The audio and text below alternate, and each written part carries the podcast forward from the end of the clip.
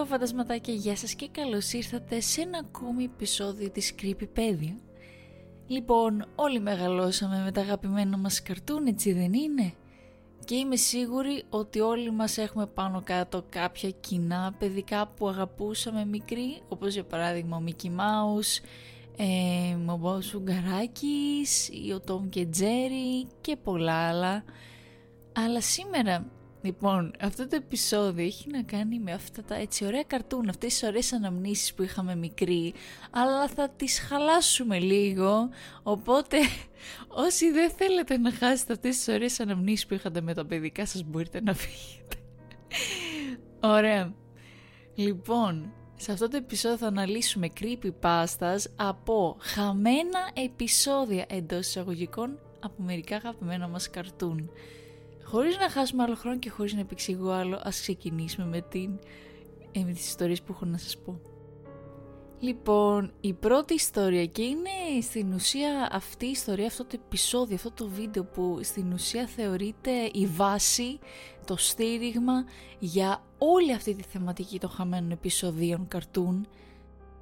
Το πρώτο που θα αναφέρω λέγεται Suicide Mouse ή suicidemouse.avi είναι ένα χαμένο επεισόδιο creepypasta και όπως είπαμε είναι η βάση για όλα τα υπόλοιπα που θα σας αναφέρω. Έχει να κάνει με τον Mickey Mouse. Αυτό το βίντεο θεωρείται ότι είναι κάπου από τη δεκαετία του 1930 γίνει την εποχή τότε που έβγαιναν και DVD και λέγεται ότι επίσης δεν κυκλοφόρησε ποτέ και ακόμα και πιο φανατικοί κλασικοί οπαδοί της Disney και του Mickey δεν έχουν στην κατοχή τους αυτό το βίντεο. Σύμφωνα με πηγές, είναι μία λούπα που δείχνει τον Mickey να περπατάει μπροστά από έξι κτίρια και όλη αυτή η λούπα συνεχίζεται για 2 με 3 λεπτά πριν ξεθοριάσει και η οθόνη μαυρίσει. Σε αντίθεση με την εύρυθμη και εύθυμη έτσι μελωδία που ακούμε συνήθως όταν βλέπουμε τον Mickey Mouse. Το τραγούδι στη συγκεκριμένη περίπτωση βασικά δεν υπήρχε τραγούδι.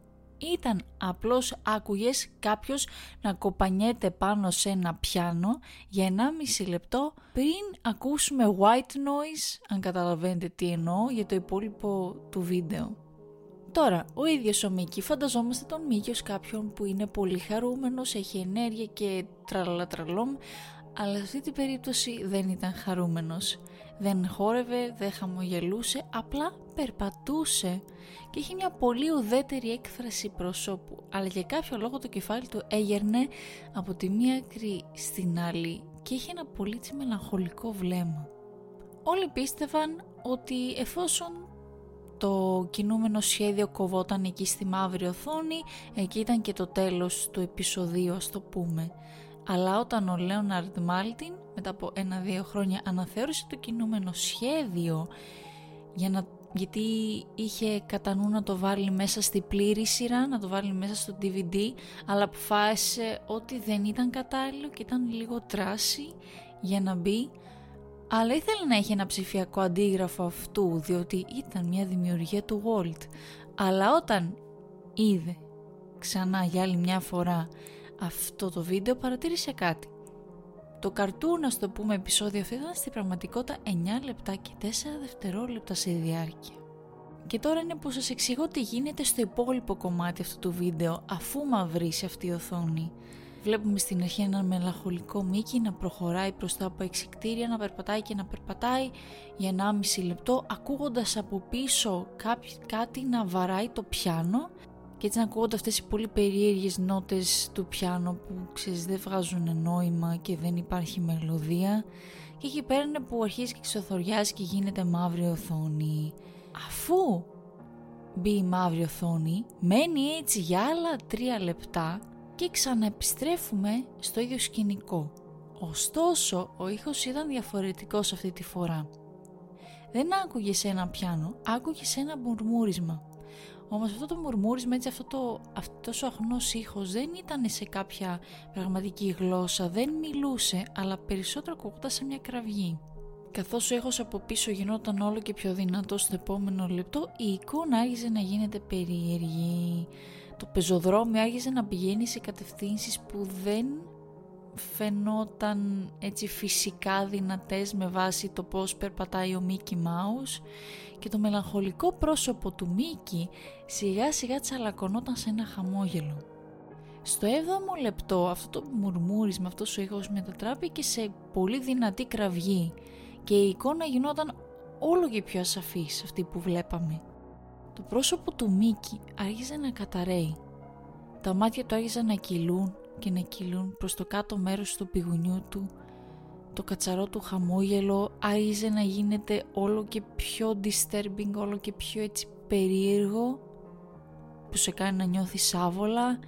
Τα κτίρια άρχιζαν να καταραίουν, άρχιζαν να γίνονταν συντρίμια και το πεζοδρόμιο εξακολουθούσε να έχει πολύ τις τρευλές κατευθύνσεις και να κάνει τα δικά του περίεργα πράγματα. Σε αυτή τη φάση ο κύριος Μάλτιν ενοχλήθηκε τόσο πολύ που έφυγε από το δωμάτιο, έστειλε έναν υπάλληλο και του είπε να τελειώσει όλο το βίντεο και να κρατήσει σημειώσεις για το τι γίνεται μέχρι και τη τελευταία στιγμή και στη συνέχεια να το αποθηκεύσει αμέσως τέλος πάντων αυτό το βίντεο στο θησαυροφυλάκιο. Αυτή η παραμορφωμένη κραυγή που είπαμε πριν κρατάει μέχρι και τα 8 και κάτι λεπτά και στη συνέχεια κόβεται απότομα βλέποντας απλώς το πρόσωπο του Μίκη όπως καταλαβαίνετε που έρχεται το τέλος και βλέπουμε τα credits και η μουσική από πίσω ήταν τώρα σαν ένα σπασμένο μουσικό κουτί. Από έναν φύλακα ασφαλείας όμως που δούλευε εκείνη τη μέρα και έκανε γύρους και περνούσε από εκείνο το δωμάτιο είπε ότι μετά το τελευταίο καρέ ο υπάλληλος κόνταψε και βγήκε έξω από το δωμάτιο φουλ χλωμός λέγοντας ότι δεν ξέρετε τι σημαίνει πραγματικός πόνος 7 φορές πριν πάρει γρήγορα το πιστόλι του και βγει επί τόπου.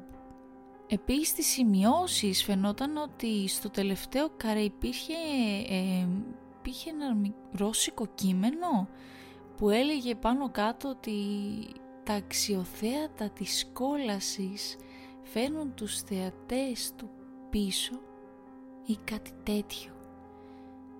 Και είναι full περίεργη αυτή η τελευταία φράση. Αλλά ναι, αυτή είναι πάνω κάτω η ιστορία του suicidemouse.avi να ξέρετε ότι άμα το ψάξετε στο YouTube θα βρείτε πάρα πολλά βίντεο που στην ουσία δείχνουν αυτό το βίντεο που στην αρχή φαίνεται ο Μίκη, όλα είναι ασπρόμαυρα, περπατάει και μετά γίνεται όλο και πιο περίεργη ας πούμε η εικόνα του. Όποιος έχει θάρρος, όχι ότι νομίζω θα πάθετε κάτι, δεν έχω βέβαια καθίσει να το δω ολόκληρο μόνη μου, αλλά δεν ρισκάρω να πω πάντα να το δείτε, όσοι θέλετε και γουστάρετε ας το κάνετε πάμε να καταστρέψουμε μια άλλη καλή μας χαρούμενη ανάμνηση από ένα παιδικό που αγαπήσαμε μικρά και αυτό δεν είναι άλλο από το Tom και Jerry. Λοιπόν, αυτό που θα σας διηγηθώ τώρα από το Tom και Jerry λέγεται Tom's Basement ή αλλιώς το υπόγειο του Tom και θα σας εξηγήσω πάνω κάτω τι γίνεται σε αυτό το επεισόδιο εννοείται δεν μπορώ να τα πούμε όλα με λεπτομέρεια διότι δεν υπάρχει πια αυτό το επεισόδιο δεν υπάρχουν τόσες λεπτομέρειες το επεισόδιο ξεκινάει με τον ιδιοκτήτη του σπιτιού, με τον ιδιοκτήτη του Τόμ, ο οποίος ήταν πολύ θυμωμένος σε σχέση με τα υπόλοιπα επεισόδια, πολύ πιο θυμωμένος και ε, χτύπησε, πάτησε μάλλον την ουρά του Τόμ με έναν έτσι πολύ ρεαλιστικό τρόπο και φάνηκε ότι ο Τόμ πόνεσε πάρα πολύ, ήταν κάπως πολύ ρεαλιστικό. Ο Τόμ εκείνη τη στιγμή, by the way, κοιμόταν δίπλα στην πόρτα του υπογείου ο ιδιοκτήτης φώναξε στον Τόμ να μην πάει ποτέ εκεί μέσα, να μην πει ποτέ στο υπόγειο και έτσι τρομοκρατημένος το σκάει σε άλλο δωμάτιο. Εκείνη τη στιγμή όμως βλέπουμε την ποντικότρυπα και βλέπουμε ότι ο Τζέρι έβγαινε από εκεί οπότε μάλλον υποθέτουμε ότι ο Τζέρι είχε δει όλο αυτό το συμβάν. Κάνοντας ένα zoom βλέπουμε τον Τζέρι να έχει ένα πολύ έτσι σατανικό κακό βλέμμα στο πρόσωπό του με έτσι ένα τεράστιο χαμόγελο και ακολουθεί τον Τόμ στο διπλανό δωμάτιο. Τα επόμενα λεπτά είναι έτσι πολύ κλασικά. Ο Τζέρι καταφέρνει ξανά και ξανά να ξεγελάει στον Τόμ για να τον κυνηγήσει και τον βάζει να τον κυνηγάει μέχρι την πόρτα του υπογείου πολλές φορές και κάθε φορά που ο ιδιοκτήτης έπιανε τον Τόμ του προκαλούσε ένα πολύ άσχημο τραυματισμό, ο οποίος τον πονούσε και τον επηρέαζε ακόμα και μετά το τέλος αυτής της σκηνής. Μετά από τρεις ακριβώς έτσι τέτοια περιστατικά που ο ιδιοκτήτης τραυμάτιζε άσχημα τον Τόμ, ο Τόμ είναι χτυπημένος παντού, μελανιασμένος, αιμορραγεί σε μερικά σημεία και έχει ένα σπασμένο πόδι. Μετά από αυτό, ο Τόμ αρχίζει κυριολεκτικά να παρακαλάει τον Τζέρι να μην τον ενοχλεί πια. Βέβαια, δεν μπορείς να δεις τον Τόμ να μιλάει, αλλά μπορείς να τον δεις να κλαίει και να μουρμουρίζει και μπορείς να το καταλάβεις από τη γλώσσα του σώματός του. Και ακούγοντάς τα αυτά, ο Τζέρι γελάει μαζί του και τον σπρώχνει πίσω στη πόρτα του υπογείου.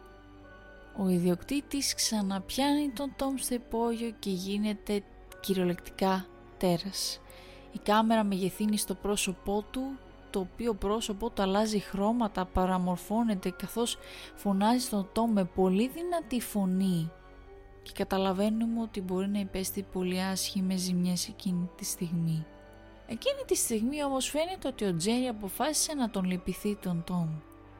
Διότι παίρνει ένα μαχαίρι που ήταν ξαπλωμένο κάτω στο πάτωμα και μαχαιρώνει τον ιδιοκτήτη στο πόδι με έναν αρκετά γραφικό τρόπο. Ο Τόμ ανοίγει την πόρτα του υπογείου και μεταφέρουν μαζί το πτώμα του ιδιοκτήτη κάτω στις σκάλες. Κοιτώντας καλύτερα το υπόγειο βλέπουν δεκάδες άλλα πτώματα που αποσυντήθονταν και έβλεπαν τα σημάδια των θανάτων τους, τα οποία ήταν πολύ βάρβαρα. Ο Τόμ και ο Τζέρι δίνουν τα χέρια τους και φαίνεται ότι επιτέλους σαν να συμφώνησαν με κάτι και σαν να έκαναν κάτι μαζί ομαδικά.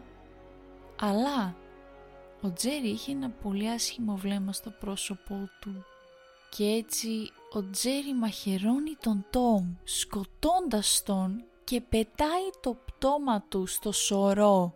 Και εκεί ακριβώς είναι που βλέπουμε τη τελευταία σκηνή που είναι ο Τζέρι να βάζει μία πινακίδα πολύτε στην αυλή αυτού του σπιτιού ενώ γελούσε και προφανώς φαινόταν ότι σχεδίαζε να τα ξανακάνει όλα αυτά ξανά από την αρχή.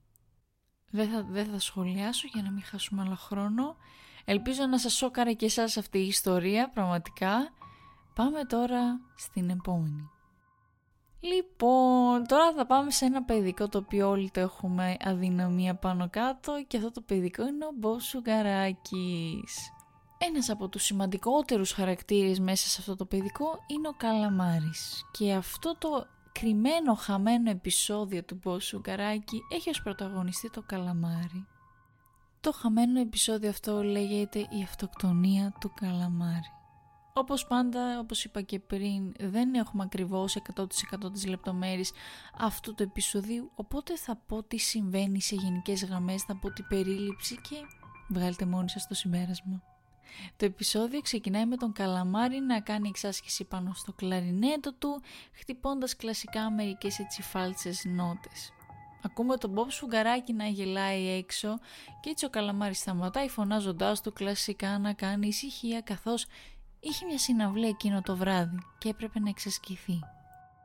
Ο Μπομπ Σφουγγαράκης λέει οκ και πάει να δει τη Σάντι με το Πάτρικ και εκεί είναι που βλέπουμε τη κλασική οθόνη με τις φυσαλίδες και βλέπουμε το τέλος της συναυλίας του Καλαμάρι.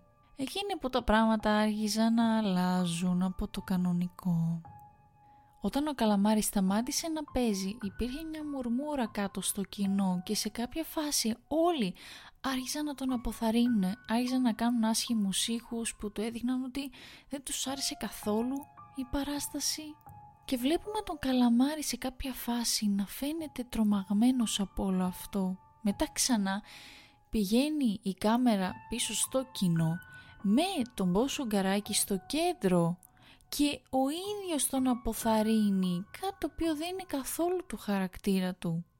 Όμως το πιο παράξενο πράγμα απ' όλα είναι ότι όλοι στο κοινό είχαν υπερ υπερ ρεαλιστικά μάτια με πάρα πολύ λεπτομέρεια και όχι μόνο αυτό, οι κόρες των ματιών τους ήταν κόκκινες.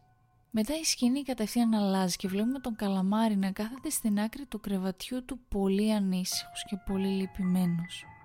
Βλέπουμε επίσης έξω από το παράθυρο ότι είναι νύχτα, οπότε συνειδητοποιούμε ότι δεν πέρασε και πολλή ώρα μετά από τη συναυλία που έδωσε. Το πιο ανατριχιαστικό κομμάτι σε αυτό το σημείο είναι ότι δεν υπάρχει ήχος ούτε background μουσική. Τίποτα. Ο Καλαμάρης στην ουσία απλώς καθόταν εκεί να ανοιγοκλίνει τα μάτια του μέσα στην απόλυτη ησυχία για περίπου 30 δευτερόλεπτα μέχρι που άρχισε να κλαίει απαλά.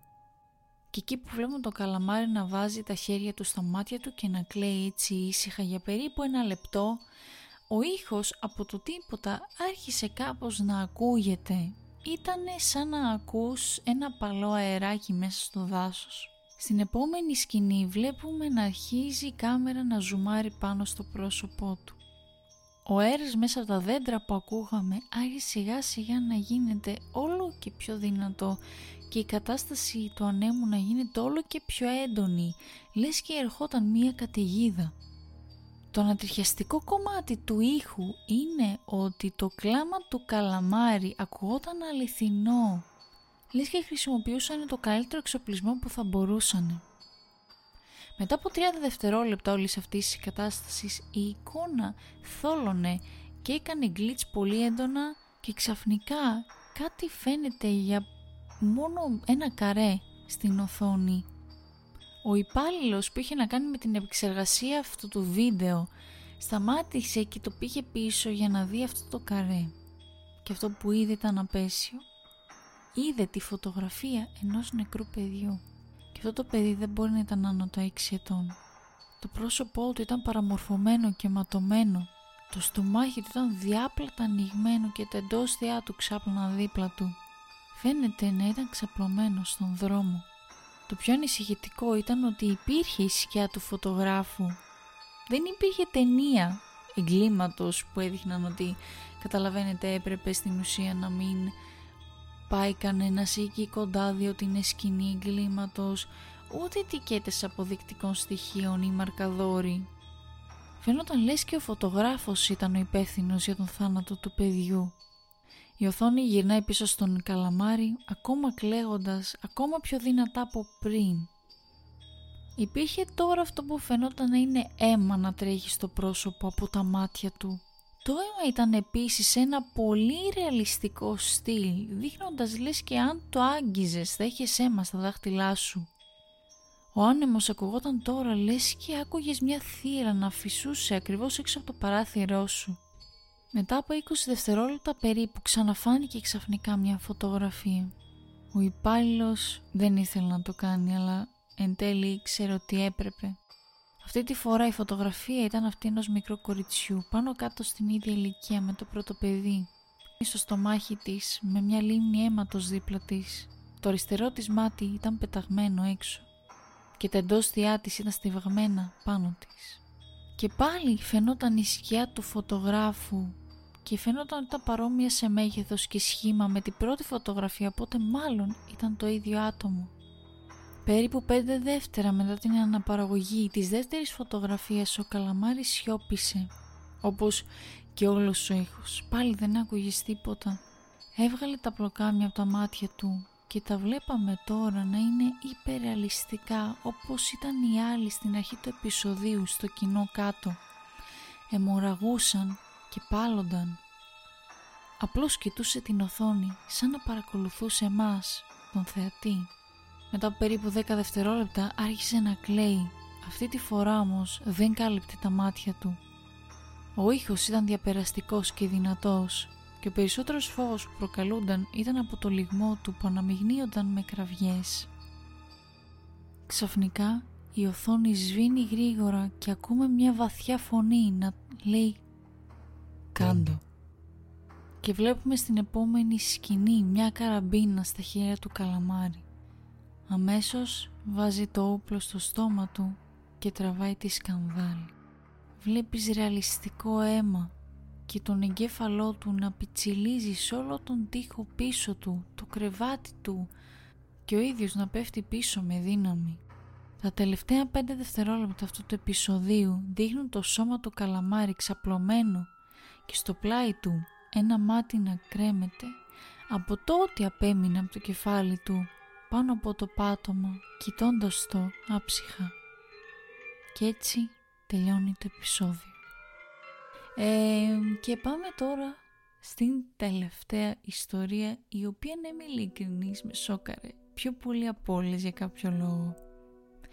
Λέγεται ο καλύτερος φίλος του Μίκη. Έχει πάλι να κάνει με τον Μίκη Μάους, αλλά εδώ έχουμε να κάνουμε με ένα τουλάχιστον έτσι όπως το ακούμε, ένα πιο νορμάλ κανονικό επεισόδιο, κάτι που όντως θυμίζει ένα επεισόδιο του Mickey Mouse, αλλά είναι λίγο πιο dark. Ο καλύτερος φίλος του Μίκη λοιπόν είναι ένα δεκάλεπτο καρτούν το οποίο ήταν πολύ αμφιλεγόμενο και προβλήθηκε στις αίθουσες στις 15 Νοεμβρίου του 1929. Λέγεται ότι αφού προβλήθηκε αυτό το καρτούν τα παιδιά που το είδαν χρειάζονταν και απαιτούσαν συνεχή προσοχή από τους γονείς τους και έτσι απαγορεύτηκε και δεν προβλήθηκε ποτέ ξανά. Πάμε να σας διηγηθώ την ιστορία τώρα. Η ιστορία ξεκινάει με τον Μίκη να οδηγάει προς τη δουλειά του με το αμάξι του και καθώς πηγαίνει εκεί το αμάξι καταραίει λόγω προβλήματος και βγαίνει να το ελέγξει. Όταν όμως ο Μίκη ανακαλύπτει ότι δεν επισκευάζεται, άρα πια έχει σαραβαλιάσει, πέφτει σε κατάθλιψη μέχρι που έφτασε ο Ευστάθιος και τον βοήθησε να διορθώσει το πρόβλημα. Ο Μίκη ανακουφίζεται και του συστήνεται. Αφού συστηθούν, ο Μίκη του προτείνει να πάνε μαζί κάπου. Ο Ευστάθιος ρωτάει τον Μίκη αν έπρεπε να είναι κάπου, αλλά ο Μίκη του είπε ψέματα δεν του είπε δηλαδή ότι έπρεπε να πάει στη δουλειά και έτσι την παρέλειψε. Οι δυο τους φτάνουν σε ένα καφέ και ο ιδιοκτήτης του καφέ αναγνωρίζει τον Μίκη και του δίνει μια αυστηρή ματιά. Πηγαίνει σε αυτόν και τον ρωτάει με αγένεια τι θέλει. Μετά την παραγγελία, ο Πιτ, ο σερίφης, μπαίνει και βλέπει τον Μίκη και του απέτησε να πληρώσει τον νίκη που έχει καθυστερήσει να πληρώσει. Ο Ευστάθιος βλέποντας τον Μίκη να είναι στα πρόθυρα κατάρρευσης τον λυπάται και αποφασίζει να ξεπληρώσει όλο το χρέος του Μίκη. Ο Σερίφης γελάει και προειδοποιεί τον Ευστάθιο λέγοντάς το ότι ο Μίκη θα του δημιουργήσει πολλά προβλήματα. Φεύγουν που λέτε από εκεί και αρχίζει να συστήνει τον νέο του φίλου στους κατοίκους της περιοχής. Ο τελευταίος κάτοικος όμως τον οποίο μιλούν αρχίζει να γελάει λίγο και προειδοποιεί τον Ευστάθιο ότι πρέπει να είναι προσεκτικός γύρω από αυτό το ποντίκι. Ο Ευστάθιος ρωτάει τον Μίκη γιατί χαμογελάει μετά την αντιμετώπιση που έλαβε και ο Μίκη παραδέχεται στον Ευστάθιο ότι δεν είχε φίλους στο παρελθόν και ότι ο Ευστάθιος είναι ο πρώτος του φίλος. Ο Ευστάθιος αισθάνεται άσχημα και φαίνεται να κρύβει κάτι με μια ένοχη έκφραση στο πρόσωπό του. Έπειτα μέσα στο καρτούν βλέπουμε τον Μίκη και τον Ευστάθιο σε γρήγορες σκηνές να πηγαίνουν σε ένα θέατρο, να παίζουν παιχνίδια, να ανεβαίνουν στην κορυφή ενός βουνού βλέποντας το τοπίο και στη συνέχεια πηγαίνουν σπίτι του Μίκη. Και εδώ είναι που ο Ευστάθιος αισθάνεται άσχημα για τον Μίκη και τελικά παραδέχεται ότι πρέπει να φύγει. Ο Μίκη ακούγοντά το αυτό είναι σοκαρισμένος και υποθέτει ότι είναι μια προδοσία από αυτόν όπως όλες οι υπόλοιπες σχέσεις που είχε. Ο Ευστάθιος λέει στον Μίκη ότι δεν είναι ευχαριστημένος από την πόλη και ειδικά από τους κατοίκους και θα ψάξει αλλού για να μείνει. Το απολογείται και του δίνει μερικά ενθαρρυντικά λόγια πριν τελικά πάει να βγει από την πόρτα. Ο Μίκη τρέχει και αρπάζει τον Ευστάθιο από το πόδι και τον παρακαλάει να μείνει, αλλά ο Ευστάθιος κουνάει αρνητικά το κεφάλι του. Ο Μίκη όμως αποφασίζει ότι δεν μπορεί να χάσει το μοναδικό του φίλο και τον ρίχνει ανέστητο με ένα αντικείμενο που βρήκε στο πάτωμα. Στην επόμενη σκηνή βλέπουμε τον Μίκη να κατεβαίνει τις σκάλες προς το υπόγειό του. Ανάβει τα φώτα όπου ο Ευστάθιος ήταν δεμένος πάνω σε ένα χειρουργικό τραπέζι ήταν ακόμα ανέστητος. Ο Μίκη αρχίζει να λυγίζει, να κλαίει και να φαίνεται απολογητικός. Μιλάει στον Ευστάθιο λέγοντάς του ότι έτσι έπρεπε να γίνουν τα πράγματα. Φωνάζει συνεχώς ότι δεν μπορεί να είναι μόνος πια και τελικά παίρνει ένα νηστέρι κάτω από το χειρουργικό τραπέζι και αρχίζει να τον επεξεργάζεται και εκεί η σκηνή κόβεται. Αφού ο Ευστάθιος τελικά ξυπνήσει αποκαλύπτεται ότι δεν είναι πλέον ανθρωπόμορφος όπως ήταν στο καρτούν αλλά ήταν ένας πραγματικός σκύλος. Αρχίζει να φρικάρει αλλά το μόνο που μπορεί να κάνει είναι να γαυγίσει. Κατά τη διάρκεια της φρίκης που βίωνε βλέπουμε τη κάμερα να αλλάζει σε λειτουργία πρώτου προσώπου και βλέπουμε μέσα από τα μάτια του Ευστάθιου τον Μίκη να μπαίνει στο δωμάτιο. Ο Ευστάθιος όμως δεν φαίνεται πλέον φοβισμένος και από τη στιγμή που είδε τον Μίκη ένιωθε λες και τον χρειαζότανε και τελικά το ορμάει και αρχίζει να χοροπηδάει από χαρά. Ο Μίκη λέει στον Ευστάθιο ότι κανείς δεν θα μάθει ποτέ γι' αυτό και πως θα είναι το αιώνιο μυστικό τους. Του λέει ότι θα είναι γνωστός ως πλούτο μέχρι να χωρίσουν. Η σκηνή αλλάζει στο σπίτι του Μίκη και αρχίζει και κάνει zoom out. Μπορούμε να ακούσουμε στο background το γέλιο του Σερίφη μαζί με τα προειδοποιητικά λόγια του κάτοικου που έδωσε στον Ευστάθιο για τον Μίκη. Και εκεί είναι που τελειώνει η ιστορία. Πώς υπάθατε ένα mind blow μέχρι τώρα δηλαδή; Αχ, συγγνώμη, θα σχολιάσω για αυτά τα 10 δευτερόλεπτα, δεν αντέχω. Κάθισα και έψαξα ποιος το καλό είναι ο πλούτο γιατί για κάποιο λόγο ήμουν σε φάση ο μόνος που μοιάζει με σκύλο είναι ο Γκούφι αλλά δεν τον λέει Γκούφι οπότε δεν είναι αυτός. Και πάω και ψάχνω ρε παιδιά ποιος είναι ο πλούτο και το βλέπω. Και άνοιξα ορθά είχα τα μάτια μου δεν πίστευα αυτό που έβλεπα και ήμουν σε φάση πως το καλό γίνεται να ξέχασα αυτόν τον χαρακτήρα. Αχ, αφήστε το παιδιά Δηλαδή φανταστείτε τώρα άμα φανταστείτε τον Πλούτο το πόσο πολύ αγαπάει τον Μίκη είναι ο σκύλος του και γνωρίζοντας αυτή την ιστορία νομίζω όλα παίρνουν τόσο διαφορετική τροπή. Δεν ξέρω είχα πάθει ναι ένιωσα λες και έκανα την ανακάλυψη του αιώνα αλλά ναι, anyways, αυτό ήταν το επεισόδιο για σήμερα. Ελπίζω να σας άρεσε και σας ευχαριστώ πάρα πολύ που καθίσατε και το ακούσατε μέχρι στιγμής. Ό,τι και αν χρειαστείτε θα είναι κάτω στην περιγραφή σε περίπτωση που θέλετε να βρείτε την κρυβιπέδια στα social media. Ουφ, αλλά ναι, σας ευχαριστώ πάρα πολύ που συντονιστήκατε και σήμερα στην κρυβιπέδια και θα χαρώ να σας δω και την επόμενη Παρασκευή σε ένα ακόμα επεισόδιο της. Bye bye!